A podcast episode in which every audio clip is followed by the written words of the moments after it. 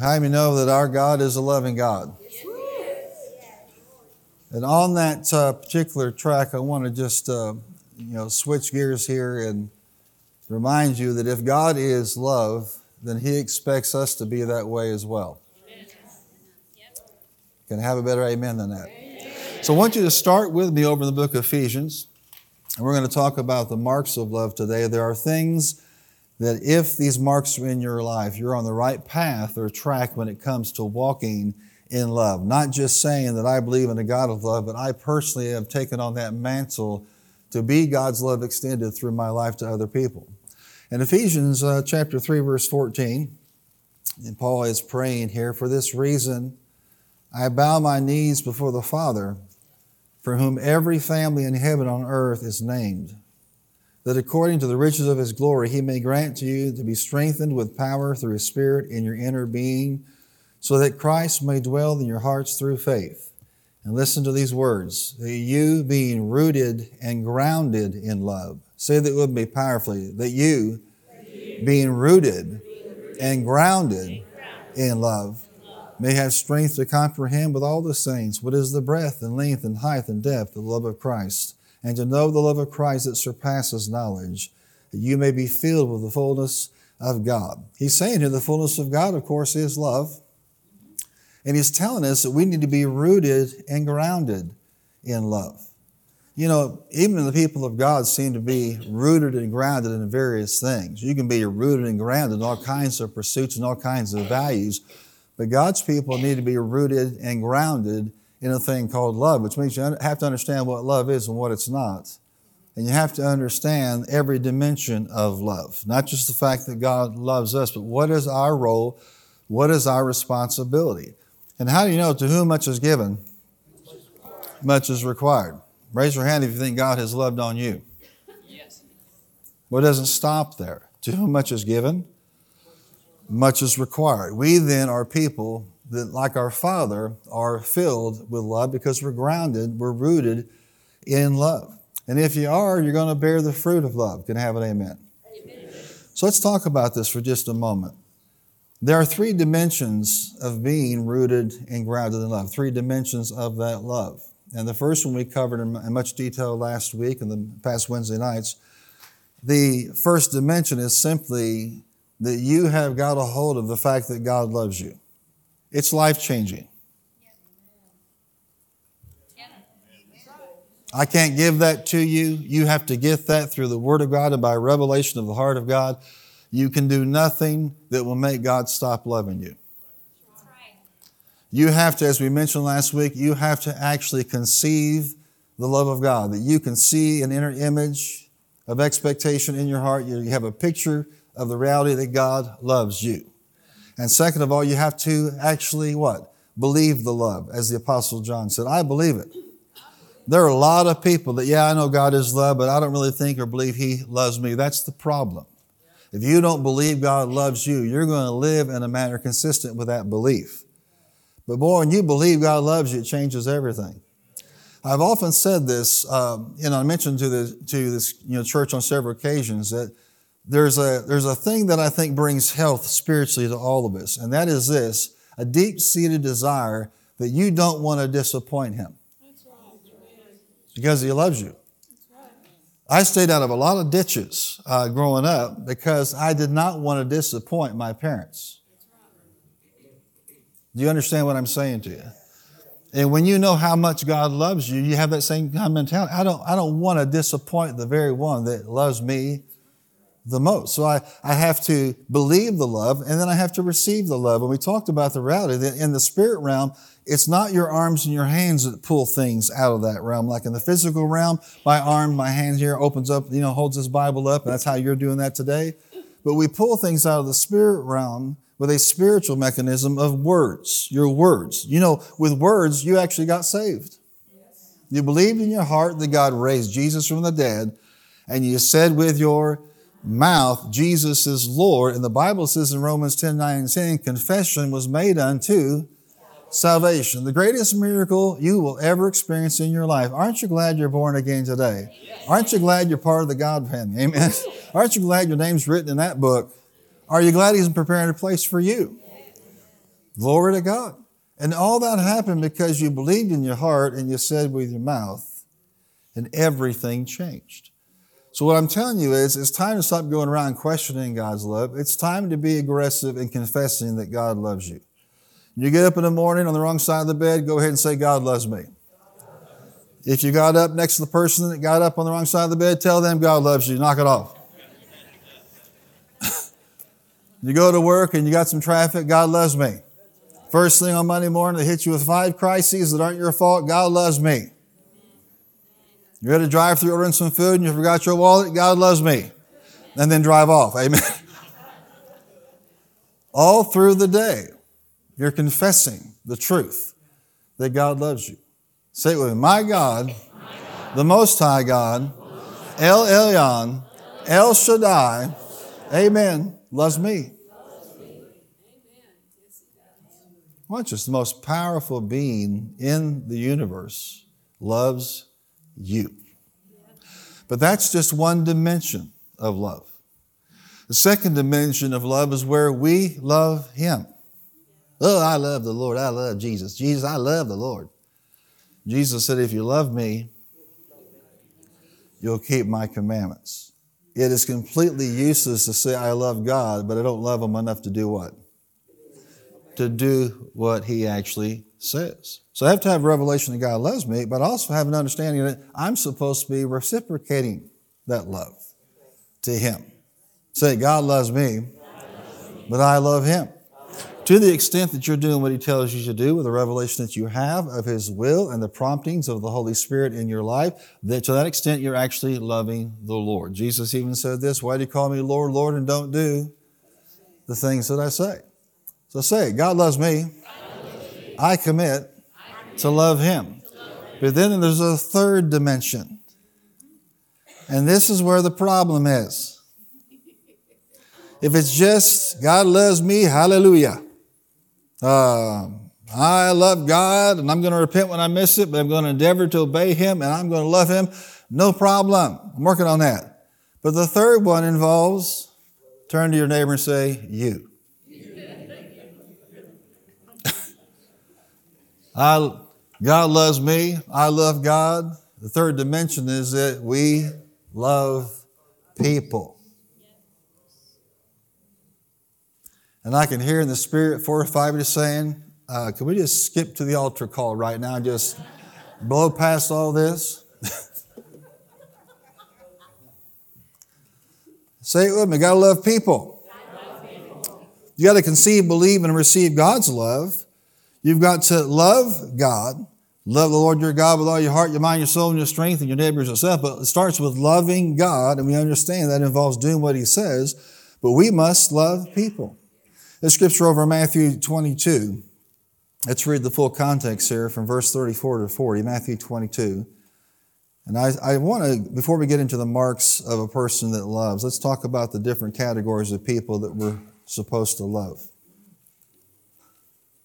Anybody you know, anybody at all in this congregation, anyone, is it possible there's someone that's hard for you to love?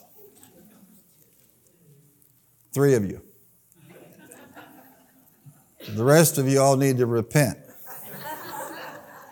Let me try that again. Anybody here has somebody that's tough to love? Oh no, Brother Art, I mastered this. People never rub me the wrong way. Well, that's easy to fix because I'll probably rub you the wrong way before the end of the day. So praise the Lord. It says, hearing that, Jesus had silenced the Sadducees. The Pharisees got together, and one of them, an expert in the law, tested him with this question, Teacher, what is the greatest commandment in the law? And he replied, love the Lord your God with all your heart, with all your soul, with your mind, your strength. This is the first and greatest commandment. Everybody say the first one. And the second is like it, love your neighbor as yourself.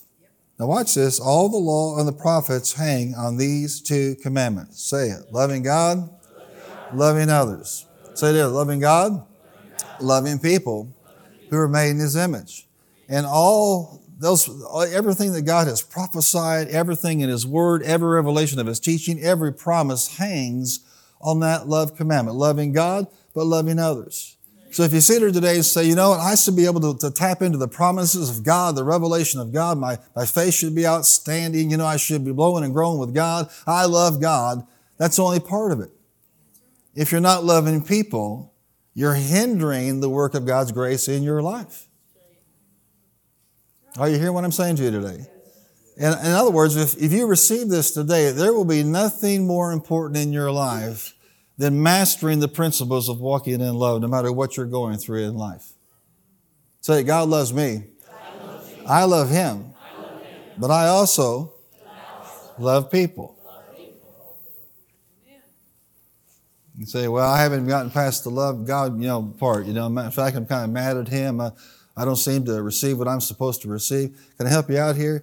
Your job is not to try to figure everything out. I could point out 15 people, 20 people in this church with stories that don't make sense. It's not explainable what they've gone through. But I'll tell you this, whatever you're going through, it's not God's fault. He's the giver of life, not the taker of life. He's the blesser. He's not the one that curses. He came to redeem us from that curse. He sent his own son to that cross for you and for me. Don't make a mistake between knowing what the devil does versus what your God does. He's a life giver. Amen. And the devil's a life taker. But I can tell you this, in the midst of your confusion, in the midst of your not understanding, you just go ahead and lift up your head and say, I don't have to know, I don't know. But one thing I do know, I love God. One way or another, he's going to fix this situation. One way or another, he's going to come through in this situation because he is God. Listen to me carefully. My confidence is not in my intelligence or ability to understand. My anointing is not, have no confusion in life. But it is to trust in the one who knows everything. Yes. That's right. And if you'll do that, you'll see him. He's not the God that will leave you in the hole for dead. He's not the God to turn his back on you. He's not a God that will forget his promises. Trust him. Yeah. You get aggressive like that, you'll wake up one day and say, you know what? He's absolutely telling the truth about God. Right. God can turn it around. Oh, yes. Come on, say it. God can turn it around. Say it with me. God can turn it around. I say it like this. God turned it around. Say it with me. It's turned around. In Jesus' name. And every time you default to confusion and quandary over what's going on and what's happening, you don't understand the things that have happened, you just shut that down, open up your mouth and say, but my God loves me.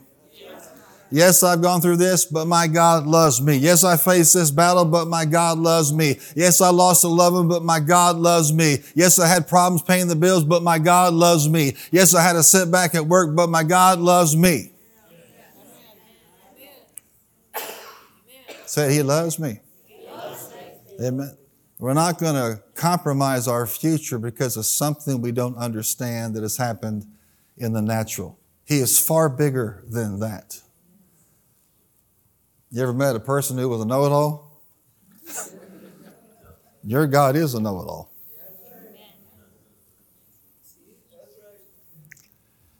And I'm telling you, in the midst of your faith-filled declaration that my God loves me, you're going to see him move in your life. How do I know that? Because I've been there and done that, bought the t-shirt. And I'm telling you that he is going to come through in your life. Amen. No one here can diminish your private pain. No one here can set it aside and say what you're going through is not real. I'm not saying that. What I'm saying is your God is the God of the great turnaround. And I prophesy your mornings turn into dancing in Jesus' name.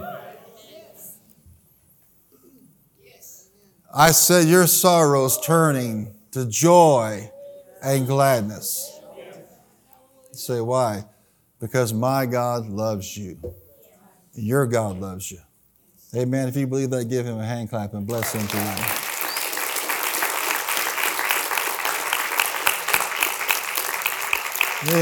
Pastor, how come you went back to number one? Apparently somebody needed it. We never get to a place where we don't need to know and remember he loves us. That's right. So who's the first person you need to learn how to love? Yourself. Love your neighbor as yourself, which implies what? You love yourself. But in preparing for this, the Lord spoke very definitively to me that there are people in this room and watching online that you've gotten to the place where you don't almost despise yourself, you do despise yourself. And the first thing you need to hear is God doesn't despise you. The household of faith doesn't despise you. I tell you, despises you, the devil. And you look in the mirror and you can't stand what you see. I can tell you this, you need to learn to value yourself the way God does. You shouldn't think of yourself more than you ought to, but you shouldn't think of yourself less than God thinks of you.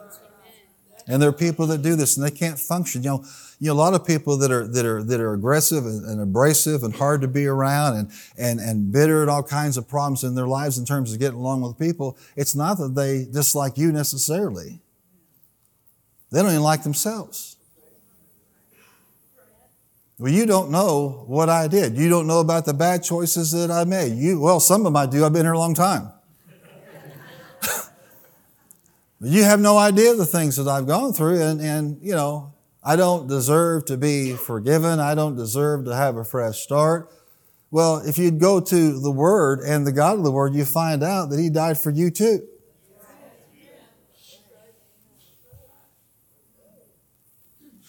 That you would be a person who can walk in confidence before your God. You don't deserve to be forgiven, but then nobody deserves to be forgiven. Are you here today?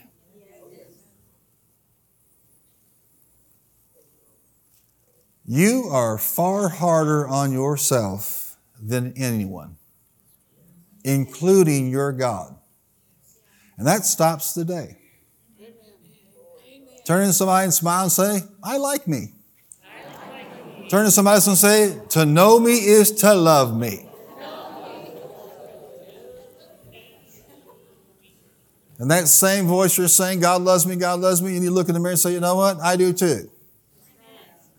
I'm fearfully and wonderfully made. I'm in the image of God. I was made in the image of God. He has plans to prosper me, give me a future and a hope. I do not despise me. I do not dislike me. Amen. Whatever I have done that caused me to dislike myself so much, I forgive myself in Jesus' name.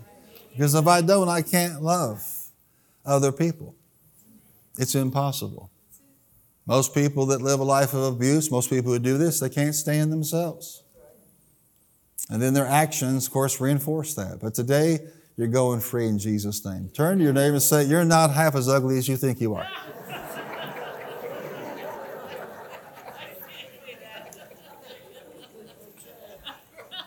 Pastor Art, does God really speak like that?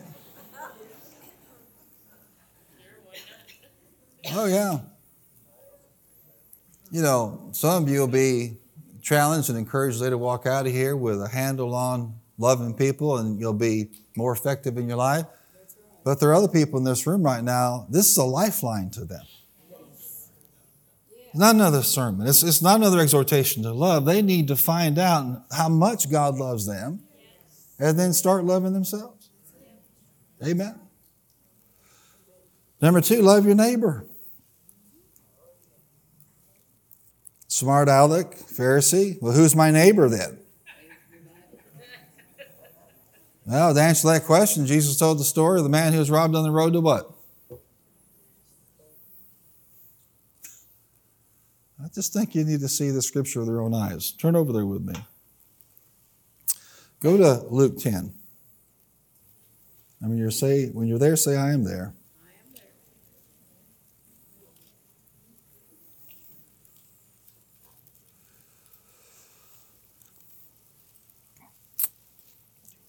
In verse 25, on one occasion, an expert in the law stood up to test Jesus. Teacher, he asked, what must I do to inherit eternal life? Jesus, what is written in the law? He replied, how do you read it? He answered, love the Lord your God with all your heart, with all your soul, with all your strength, with all your mind, love your neighbor as yourself. You've answered correctly, Jesus replied, do this and you will live. But he wanted to justify himself, so he asked Jesus, and who is my neighbor? Yeah, and who is my neighbor?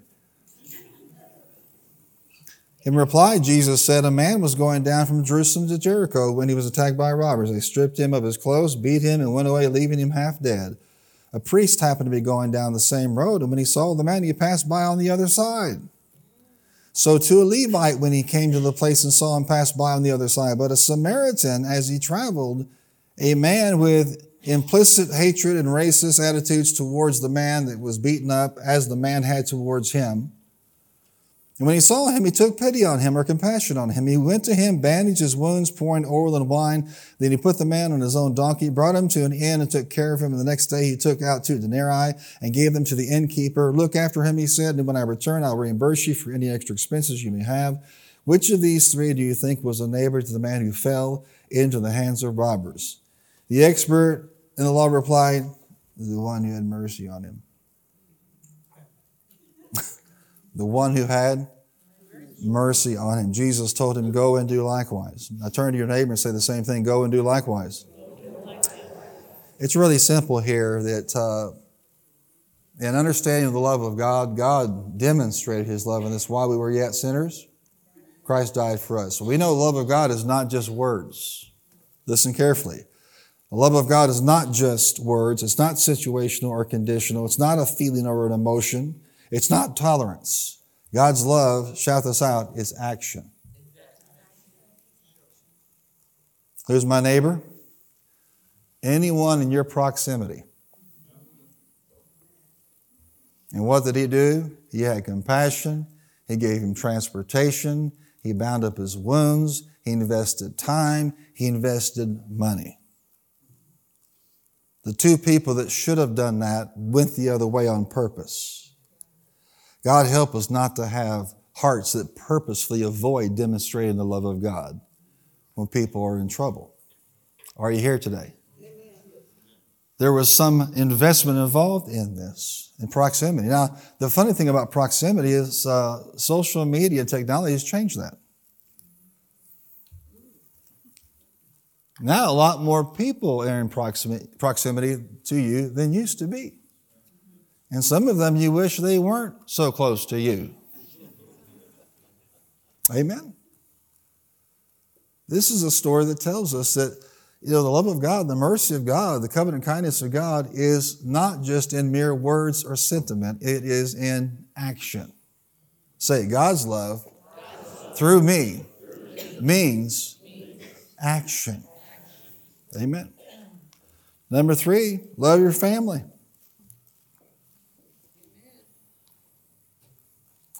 This shouldn't come as a surprise to you, but it's not uncommon for pastors to have to deal with people who love the person at the drive-thru, love the person at the bank, love the people they work with, you know, treat everybody nice, and treat their family like garbage.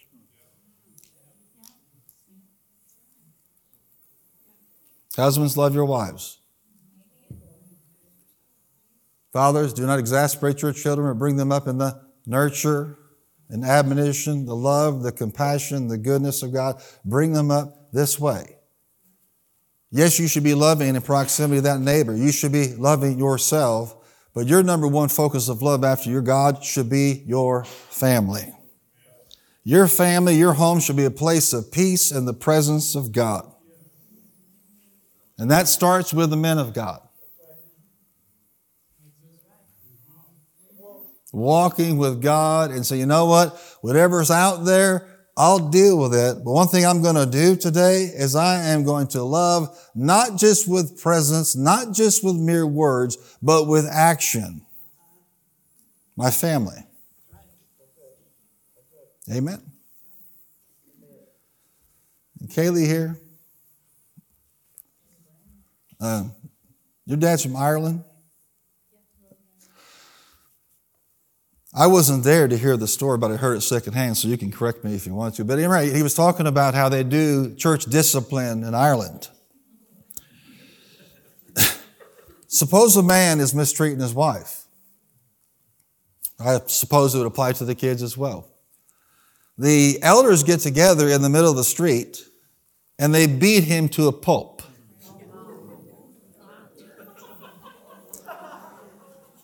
And they tell him, if you do it again, we've got a site over at the graveyard with your name on it. And you know what the police do? Now, I'm hoping I don't have to do that today. Because I have some volunteers and they're kind of big on this idea. Today, if you tell somebody to knock it off, I'm offended.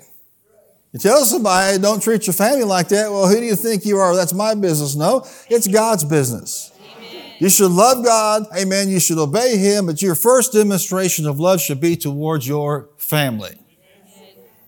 And that means teaching them the things of God. Amen. Upholding them in prayer and intercession. Being a man of God. Being a woman of God as a mother. Training them up in the way. Put things that are spiritual as priorities. I'm sorry, but you don't love your kids very much if you're going to put everything else but their spirituality first. Amen.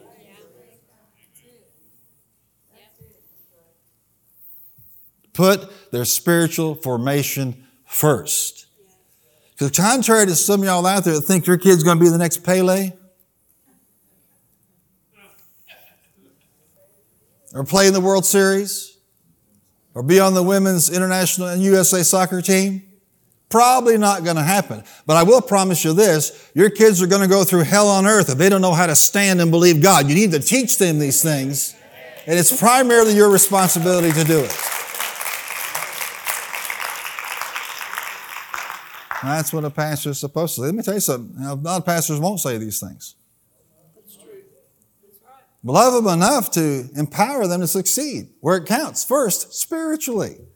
Let that be the foundation. Amen. A couple of y'all are stuck at the image of that guy abusing his wife in the middle of the street getting beat up. Pastor, where do I sign up for that?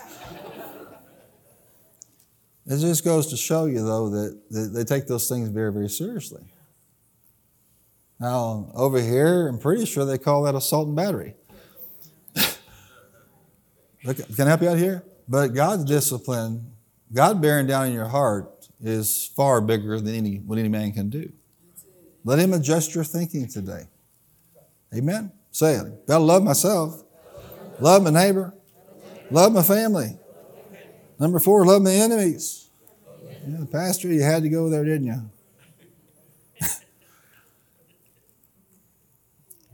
It's not just somebody who's shooting at you or trying to cut you in the back. It's all kinds of things where people don't have your best interests at heart, smile at you to your face, and then destroy you behind your back, that kind of a thing. There are a lot of people that are like that. Amen. Some of you are shocked to find out that some of them go to church. You say, oh, that's the problem. These kinds of people go to church. Well, where do you think they're going to get help at? What do you want them to do? Go down to the apple and drink themselves silly? Where are they going to get the help at? Where there's conviction. Amen. According to what Jesus taught, we love our enemies by doing specific things, like praying for them. Can do, Pastor. Lord, sick them in Jesus' name. Amen. And you got to be careful praying that way. Your prayers should not involve God bending the will of somebody else. Witchy poo. That's nothing more than charismatic witchcraft. And Lord, make so-and-so, and Lord, tell so-and-so. I think you're confused about which one of you is God and which one is the servant. You pray. I mean, I've told this story, but one day I was riding down Chestnut over there, got to that stoplight there, the four-way stop, and over across from the cemetery. I had nothing to do with it, but that's where it was. And my mind just flooded with some of my best friends. You know, things I've been through. And I mean, it came like in a wave. I thought, what's up with this? Remembering this one did that, and this one did that, and that one did this. And some of y'all are looking at me like, do you understand? How many had some people do some stuff to you as well? And I'm thinking, what do I do with this? And I could hear the Holy Spirit just as clear as a bell say this. When that happens, you immediately pray for them and bless them. And so I did. After a while, I sort of enjoyed it. How long did it take you to finish the list? A long time. And some of y'all have lists that are longer than that. But He says, you pray for them. So I pray for them. Not God's going to get them. But God's going to touch them, amen? You bless them. What does that mean? Say good things about them. One of the hardest things you'll ever do is say good things about somebody who's saying horrible things about you. Amen. I saw a meme the other day that said, I just simply by not telling my side of the story, I saved that person's reputation. It's true. By what? By just shutting up. Say it, I pray for them. I bless them. And I do good to them. I sow a do-good seed. As the scripture says, you have hot burning coals on top of their head when you bless somebody like that. You say, you know what? I could dump the entire container on their head and they wouldn't get the point. You're missing the point. It's just sow a good seed into their life. Some act of kindness, some service, some financial thing. Bless them somehow when you know they're antagonistic towards you. Again, it's not how you feel. Watch this. If I feel love for somebody, but I don't act love, that's not real love. If I act love, even if I still have what? Caution in my heart about that person, I'm still demonstrating more love. Because I'm doing what? I'm obeying what he said.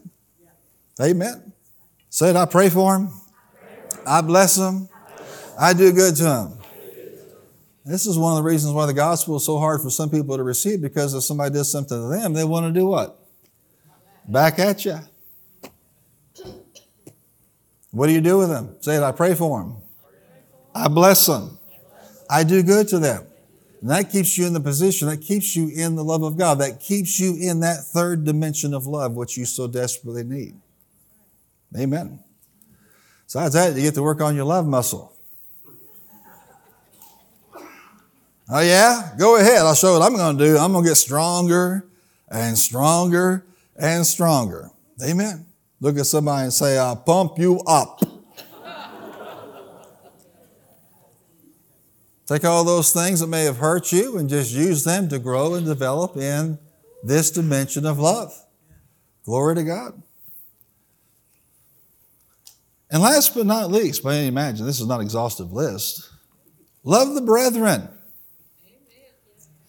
Love the church folk. There's one preacher I was listening to, and he said, look, don't become a Christian and start going to church if you're looking for people that aren't strange.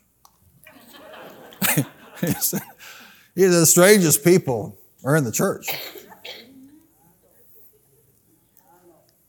And what's funny, somebody gets born again, gets on fire for God, comes to church and expecting perfection. Expecting instant sanctification.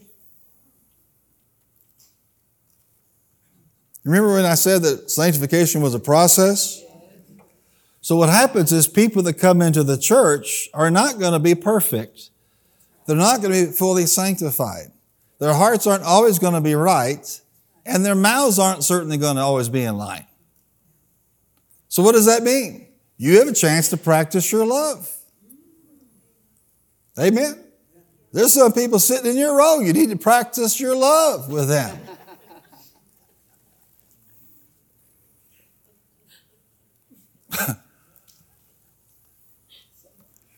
Well, I want to go to a church where people don't act like that. I'm going to go to a church where they don't talk like that. I'm going to go to a church where they're perfect, where there's never any problems. There's never any failure. Are you kidding me?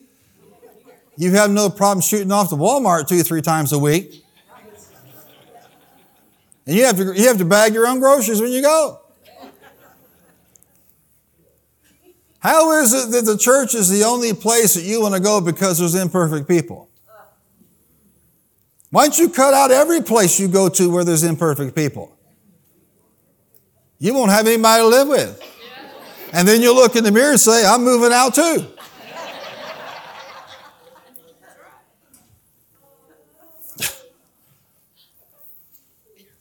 A new commandment I give to you, that you love one another just as I have loved you. You are also to love one another. John 15:12 and verse 17. By this, all people will know that you are my disciples if you have love for one another. The gospel and the word from the Apostle John and from Peter and others is love the brethren. Right where they are. Turn to somebody and say, I'm going to love you. Right where you are. Many people say, I'm going to love you if you start changing. Good luck with that. I'm going to change. When they change, I'll love them. No, your love will cause them to change. He didn't say we would know you by your doctrinal uniformity. We would know you by your denomination. We would know you because you've got everything perfectly settled. You know everything there is to know about God's word and the doctrine, and you got perfect this and perfect that, and everybody else is doing it wrong. No, you would know them by their love. When you separate from people because you don't like what somebody said or what somebody believes, and you put that over love, you're demonstrating you're not walking in the third dimension of love. Amen. And it's critical that you just don't receive the love of God and then say, I love God. It's critical that you love people. Amen. He said, by this, you'll know that you're an authentic Christian. Authentic Christians, what? They love.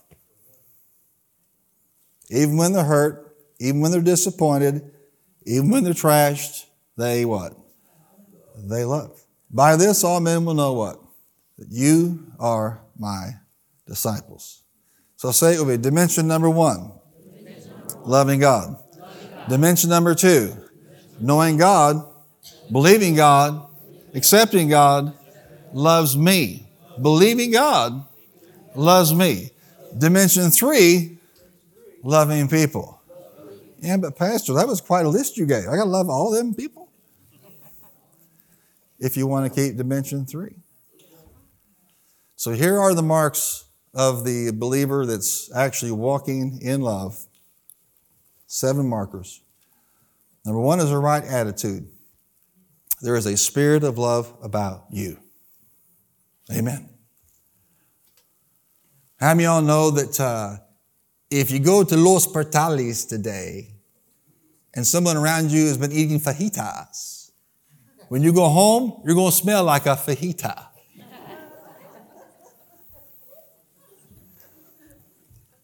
In fact, your staff member can come into church after lunch. You've been to fajita land, haven't you, today?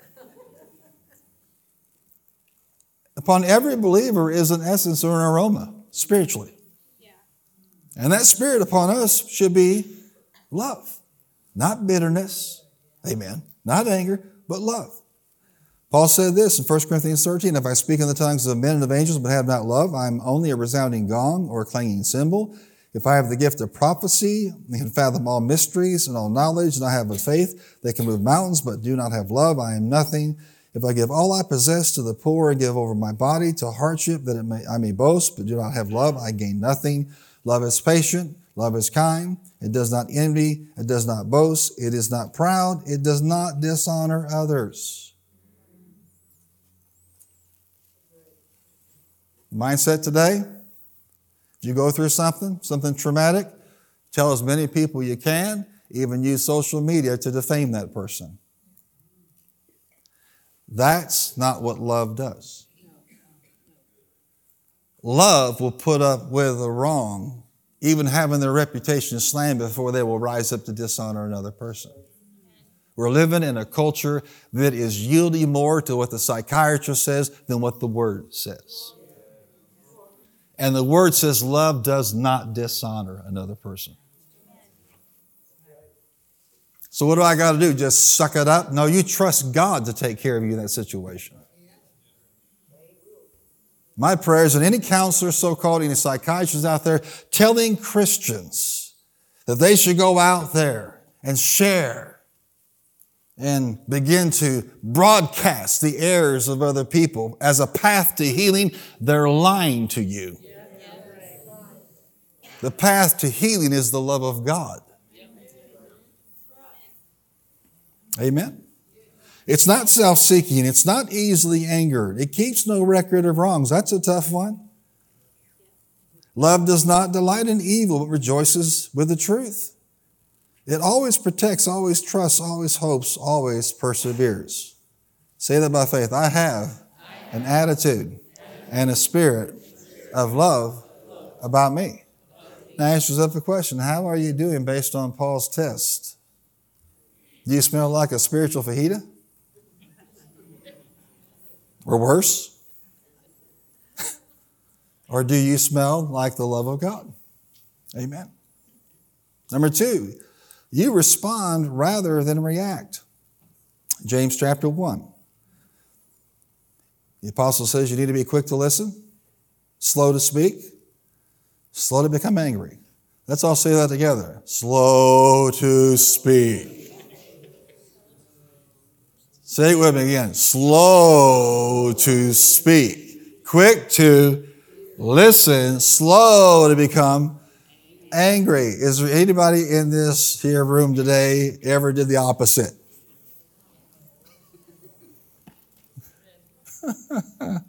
Every head bowed. Watch this. Uzziah the king raged at the priests who confronted him, and his response was not in accordance with the word of God, and he lost everything. Saul, same thing. Wrong kind of response. Just reacted in the flesh and lost everything. Moses reacted in the flesh. He didn't respond appropriately, spoke rash things in the hearing of God, and dishonored God in the eyes of the people, and didn't go into the promised land. Amen. Say it one more time. Quick to listen, slow to speak, slow to become angry. We know, according to what Paul said, that the man's anger of man does not work about the righteous life that God desires.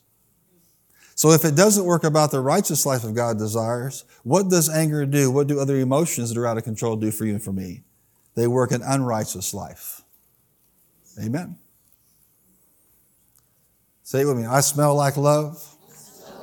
I respond rather than react. Number three, there's no fear operating in my life. Why? Because the Bible says perfect love casts out all, how many fears? All fears. Say it, perfect fear? No, perfect love. Yes, we may have perfected our fear. But perfect love casts out all fear. Be aware of this, including the master of fear, according to Hebrews 2. People all their life being afraid of death. Raise your hand if you say, you know what, I know for sure that I'm a Christian, I'm born again, I know where I'm going. Raise it up high and don't be ashamed if you know you're born again. Nothing to be ashamed of. In fact, you should thank God every day. You've had the new birth. If you raise your hand, you should not be afraid of death.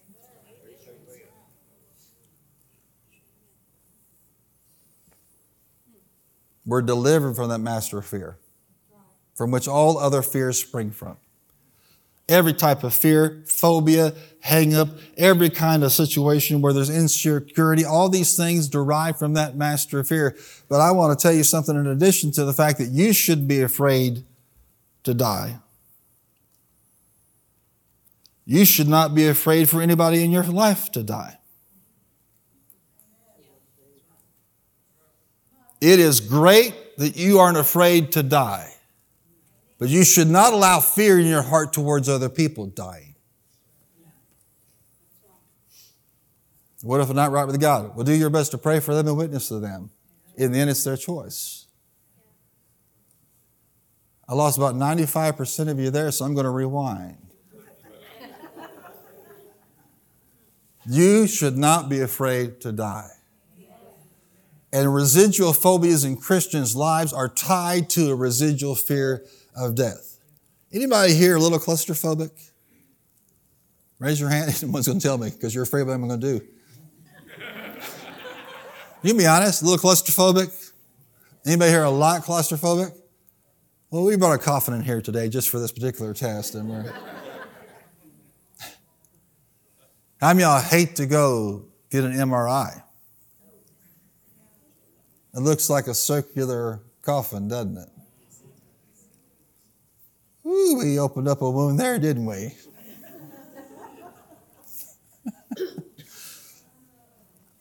How many of you thank God you can pray in the Holy Ghost when you go get an MRI? And they put on some worship music, and they're strapping you in and locking your head, and then they slowly bring you into the tube. And what are you thinking? Irrationally, they're going to kill me. They're going to flat kill me into the tube. I'm not coming out again. They're going to kill me. Now, you don't have to enjoy the experience. But if you ever go in again, you open up your mouth and say, I don't have a spirit of fear, but of what? Power, love, and a sound mind. Perfect love does what? Casts out all fear. So while we may not enjoy something, we should not be getting into fear. So say next time you go to something like that, you're in a situation, maybe it's a tiny, elevator or what it is. I know people who get freaked out going to a car wash. The big spider thing comes down, and all of a sudden you hear, and you're stuck in the middle. And there's a car behind you and a car in front of you. Come on, Spidey, do your thing. And then lo and behold, the guy comes running down the track, hits the button, it goes back on again. Praise the Lord. I wasn't afraid at all. Bless God, I wasn't afraid at all. Yeah, I hit a raw nerve here. So let me dig just a little deeper then.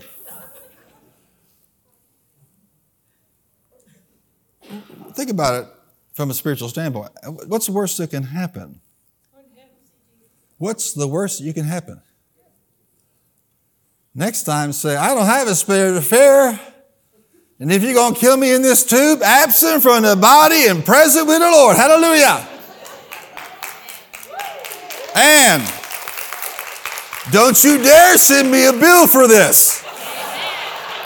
No. And in some cases, you get two bills.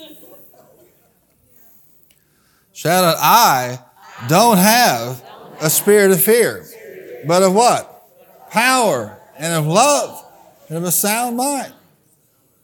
Every little remnant fear operating in your life, you need to drive it out with the word and drive it out with the love of God, because the marker of a person that's walking in love is they're not walking around in fear all the time. You don't have to walk around in stupidity to prove it. But don't walk around in fear. Amen. Shout it out, no fear here. No fear here. I was somewhere the other day with Kelly and a family of 4. Got out of the car, they were eating. And when they got back into the car, after they left where the public was, they went back into their cars and they all put masks on, including the driver. And I wanted to ask them, okay, which one of you is infected? Because the only 4 people in your car are you. I'm sorry, but watching Grandma drive down the road with a mask on and she's the only one in the car? That is a picture of a spirit of fear. You never know, Pastor, I might infect myself on the way over to the grocery store.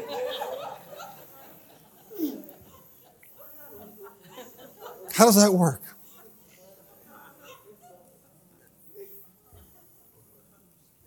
And it didn't help. The entire COVID season injected a big dose of fear into everyone. Time to kick it back out again. Use wisdom. Follow your convictions on these things. But fear should not be a conviction. Fear should be driven out of your life. Amen. Driving Miss Daisy.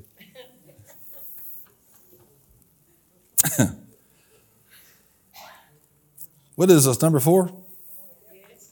Your heart is at rest, peace, and joy. It's impossible to have a heart at rest and at peace and of joy when you have internally strife for a war going on with somebody else. Finally, brothers, rejoice. Aim for restoration, comfort one another, agree with one another, live in peace, and the God of love and peace be with you. Therefore, if you have any encouragement from being united with Christ, any comfort from his love, any common sharing in the Spirit, if any tenderness and compassion, then make my joy complete by being like-minded, having the same love, being one in spirit and one of mind. What happens is you can see when someone is walking in love, there is peace there is joy there is rest. If you're anxious all the time, if you're uptight all the time, it's because your love walk needs to be refined. Amen. Say it, I'm full of peace, full of joy, full of peace, full of joy. I'm at rest. You see, when you come out of love, it's hard to be in a restful state. It's hard to walk around in joy, uptight all the time. Yes, amen. Look at somebody and say, you look like you're at rest. If you look around, you might even find one resting. Man, they're in so much love right now. They're just, they're snoring. They're having so much love right now. Glory to God. Real quickly tonight, quick to forgive others. Say quick to forgive. How fast? That fast. Above all, keep loving one another. 1 Peter 4:8, earnestly, since love covers a multitude of sins. Be kind and compassionate to one another, forgiving each other, just as in Christ God forgave you, as Paul said in Ephesians. Forgive as you have been forgiven is what Jesus taught in Matthew 18. And I need to make sure you understand this dynamic. Because lately I've been hearing this. Really, I don't want to call it heresy, it's too strong of a word, it's just misguided is what it is. Forgiveness is not a process. That's good. Shout that out. Forgiveness is not a process. All that is you giving yourself permission to hang on to unforgiveness. How do I know that? Because all of our touchstones, all of our empowerments, everything we should be is reflected in God. Thank God Jesus doesn't look at us and say, I'm in the process of forgiving you. Aren't you glad he's not in the process of forgiving you? How dare us turn around and say, well, I'm in the process of forgiving that other person. It's not a process, it's a decision. It tries to come up on you, say, no, I forgive in Jesus' name. That is not a process, that is a daily decision. It's the same thing when you have a pain or something come up, you say, no, in Jesus' name, by his stripes, I am healed, I reject this, and it comes back a week later. What do? You reject it. You make the redemption real time in your life. I'm in the process of getting saved. You're either saved or you're not. So be careful listening to stuff out there. Are you hearing what I'm saying to you? The Word of God is infallible. The Word of God is not reproachable. Man's thoughts are out there and they are full of error. Shout it out. Forgiveness is a decision. It is not a process. Isn't it funny? We want instant forgiveness, but we want to process everybody else. That is what we would call a grand rationalization in the body of Christ. Amen. If you don't forgive them from your heart, Jesus said. Amen. Number 6. Anybody here taking notes? Am I on the right number? Praise the Lord. Your love is an action, not just words or feelings. Let us not love with words or speech, but with action and in truth. 1 John 3:18. This means if my mouth loves, but I don't act, then I'm lying to myself and I'm lying to others. Jesus didn't say to the multitude, I love y'all. Good night. How did he demonstrate love that day? He fed them. He fed them. He did not turn to the man called Bartimaeus and say, I love you, Bartimaeus. I'm going to die for you. I go back to your beggar's cloak. he acted. Words are powerful and should be used, but words have to have action backing them up. Does that make sense? It's a poor widow woman in the famine, days of the famine. God sends the prophet to him and says, hey, make me a cake and give me something to drink because I'm hungry. And he told me to tell you he loves you, but he ain't going to do nothing for you. No, we love in what? In action. Say, my love is demonstrated. You didn't tell Bartimaeus, I just love you and I have a nice life. He said, what do you want me to do for you? How many would like to have that kind of encounter?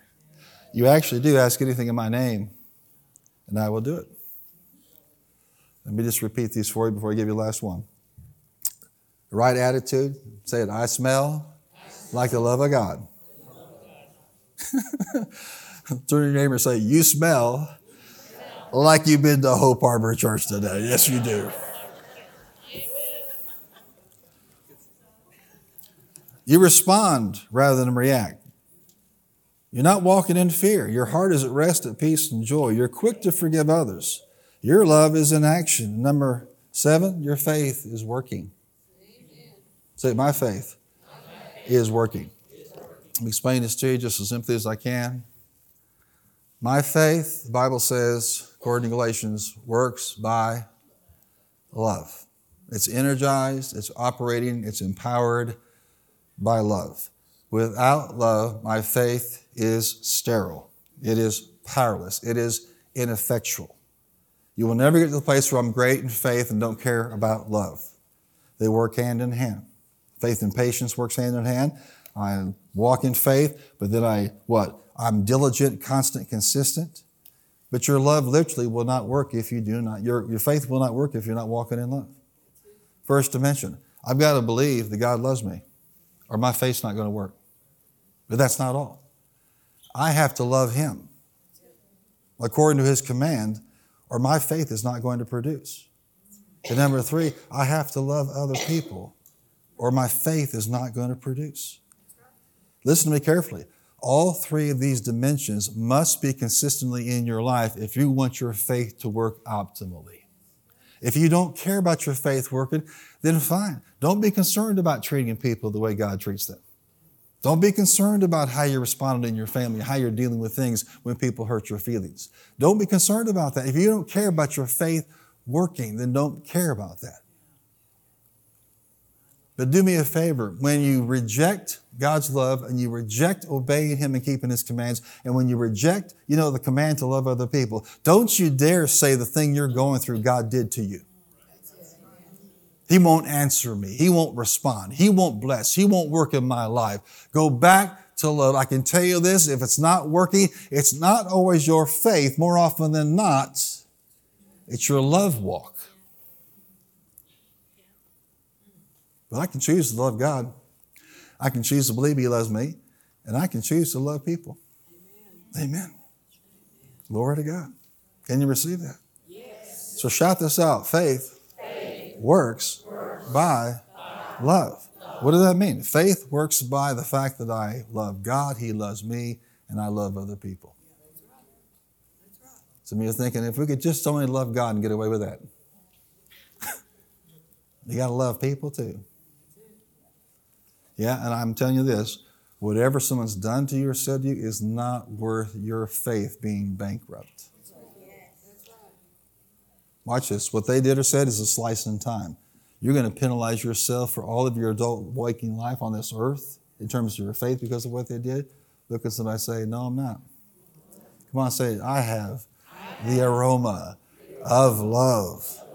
And then I'm going to get some fajitas. Come on, give them a shout and a hand clap as you stand to your feet today.